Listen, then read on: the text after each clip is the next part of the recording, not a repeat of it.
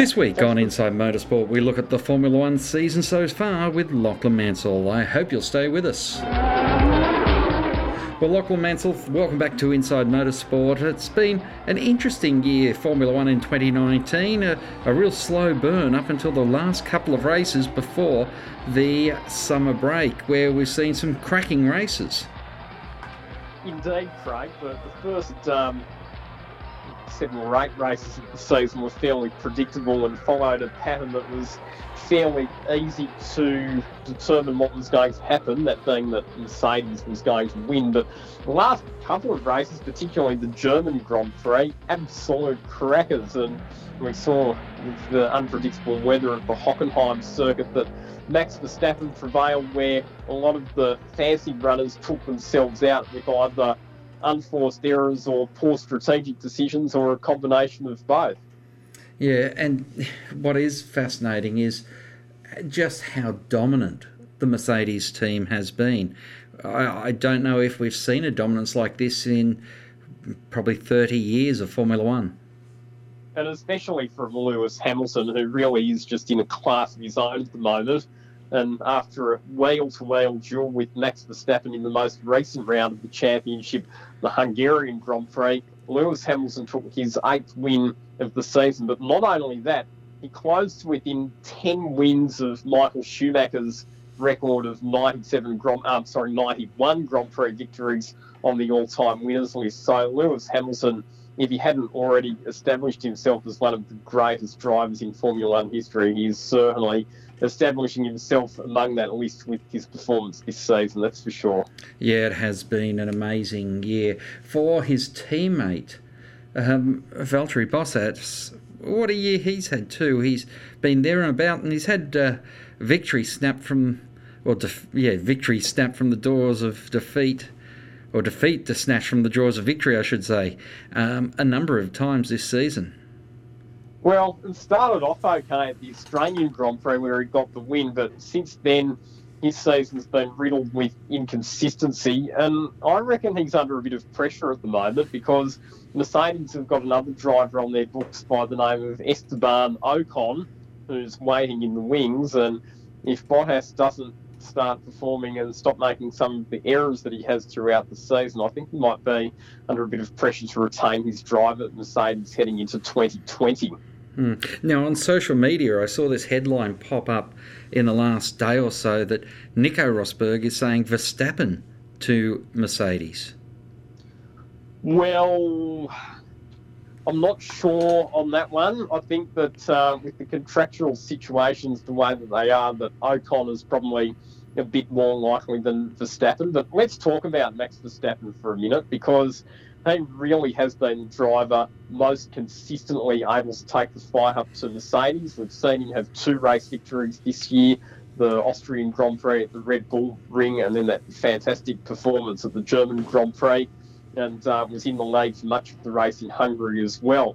So he's really been the closest challenger to Mercedes, which is a bit of a surprise when you think back to the form at the start of the season in testing, where it looks like Ferrari was going to be the team that would be taking the fight up to the Mercedes crew with Sebastian Vettel and Charles Leclerc. But through a combination of unreliability and drivers making mistakes at bad times and some unlucky penalties, Ferrari have very much been a team snatching defeat from the jaws of victory, particularly for Charles Leclerc, who arguably should have had 2 Grand Prix victories by now and hasn't had any so far. Yeah, and has made a couple of really bad mistakes coming into the summer break to also hurt his performance in the championship. Yeah, and probably the most notable one of those mistakes was the one that he made where he crashed out of the race in Germany. But apart from that, he fenced the car in qualifying in Azerbaijan as well. He should have had the win in Bahrain, but his car went him down on that occasion.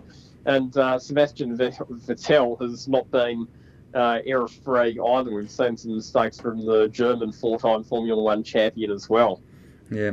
Now, you've mentioned on a number of occasions the Hockenheim Grand Prix, and unfortunately it is the last German Grand Prix for a little while on the calendar, and you have to wonder sometimes when you see a race like that, do if you're in management have to start rethinking your strategies? Well, obviously the decision's financially driven, but that is a shame. I mean, for a country that has had such a proud history of Germany when it comes to motorsport, the champions that country has produced over the years. Sebastian Vettel is obviously currently the one leading the charge, but Nico Rosberg was German. Michael Schumacher, obviously another very successful driver from Germany as well. It's a shame that circuit will set to probably lose its spot on the calendar. Mm. Now, for the Australian fans, it was a big move by Daniel Ricciardo at the end of 2018, and that move doesn't look like in the short term it's having the success that he would have hoped for. Well, Craig, we always hear that it was going to be tough for Daniel Ricciardo. There's no question that Renault was not expected to be a front-running team in 2019, but I don't think that Daniel Ricciardo expected it to be quite this tough. What can we say? His overtaking prowess has still been on show at some events, and we've seen some spectacular overtaking manoeuvres, as has become Dan Ricciardo's trademark. Unfortunately, those overtaking manoeuvres have often been for position 12 rather than for position 1, as what they have in previous seasons. So, Renault this year, which was expected to maybe be the fourth or the fifth best team in the field, instead, at some races, they've been maybe the sixth or the seventh or the eighth best team, and they've lost some points through some unreliability at several events throughout the season. So it's been a frustrating year for Daniel Ricciardo and a frustrating year for all of us Aussie fans who've been getting up late at night or staying up late on Sunday evenings to watch him toil around, often without any chance of scoring points. Mm.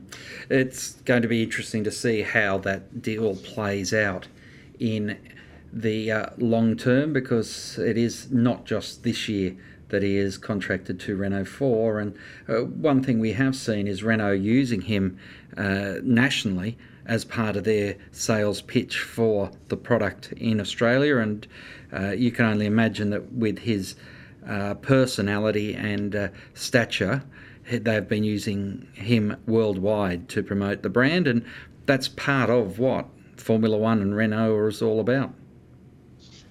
It is, but they do need to get the results on the track. I did actually hear one of those radio ads where Daniel Ricciardo was heard saying on the radio, "Be like me, make the switch, make the move across." It's not the on-track performances for Renault are not exactly a great advertisement for making the switch at the moment, are they? Mm. All right, so we're at the halfway, past the halfway point, but at the summer break, and we go to Belgium, Italy, Singapore and Russia in the next 4 races over the course of just on a month. So it's a busy comeback after summer, and then Japan, Mexico, United States and Brazil, so you have that American run before it all finishes in Abu Dhabi. And I think you'd have to be a very brave man to say that Lewis Hamilton isn't going to be standing on the top step of the podium in the bulk, if not all, of those races.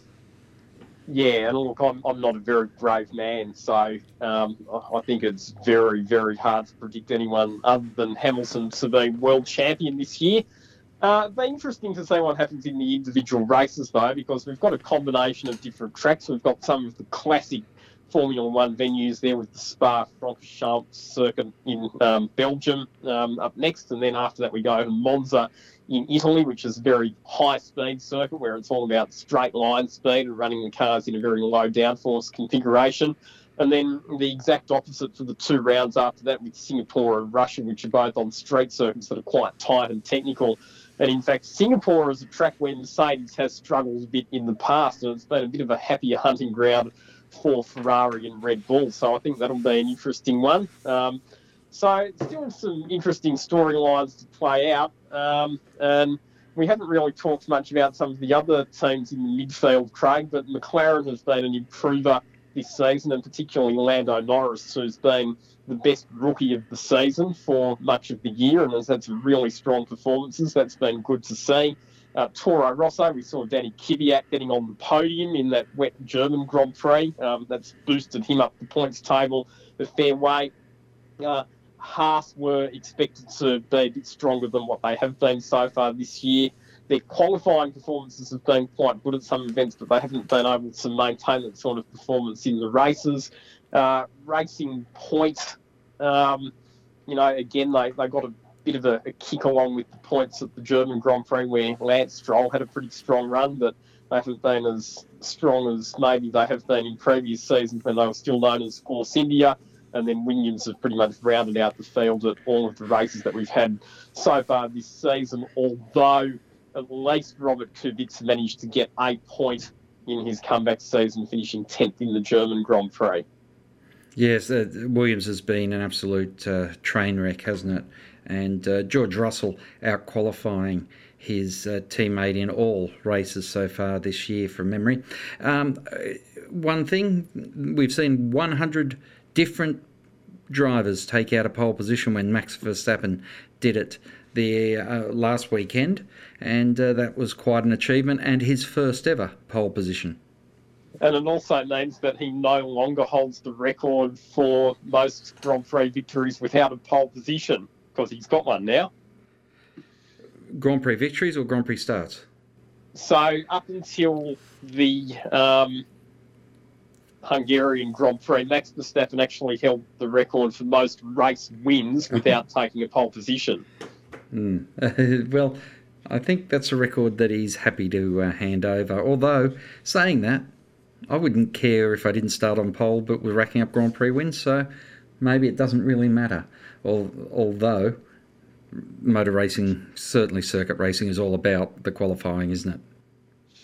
Indeed. Actually, just on the subject of one-lap pace, one of the interesting changes that we saw at the start of this season is that there's now a bonus championship point awarded for the driver who sets the fastest lap in each Grand Prix. And we have seen that that's mixed up the strategies a bit. When you get to the late stages of races where the cars are on light fuel loads, we've seen on a couple of occasions that a team will bring their driver into the pits and put them on a fresh set of tyres. It's not going to cost them too much track position, and go out, just have a crack at setting that fastest lap. Yeah, and the caveat on that is you have to be in the top 10. So if you're in the back end of the field, you can't just whack on a soft set of tyres and try and go for it. You have to be in the points contention in the first instance. Correct. And you also have to be careful that if you do a pit stop to take on a set of tyres, then you're not going to fall outside the top 10 as a result of that. Yeah, it's 1 point. If you lose 2 points in position, so you've just, not made a very wise move. But what has been interesting is the amount of times that someone who is at the front of the field on old tyres has managed to do it, even when they've had people doing bonsai runs behind them. Yeah, we've seen that a couple of times as well, and there's definitely been more than one occasion this season where the race winner has also managed to set the fastest lap and hence scored themselves 26 points, 25 for the race win, and then the bonus point for fastest lap. Yep, it's going to be interesting to see how it all pans out. Lachlan Mansell, thanks very much for your time today here on Inside Motorsport. Thanks, Craig. Always a pleasure. Thanks for having me. That's all we have time for this week on Inside Motorsport. Until next time round, keep smiling and bye for now. Inside Motorsport is produced by Thunder Media for the Community Radio Network.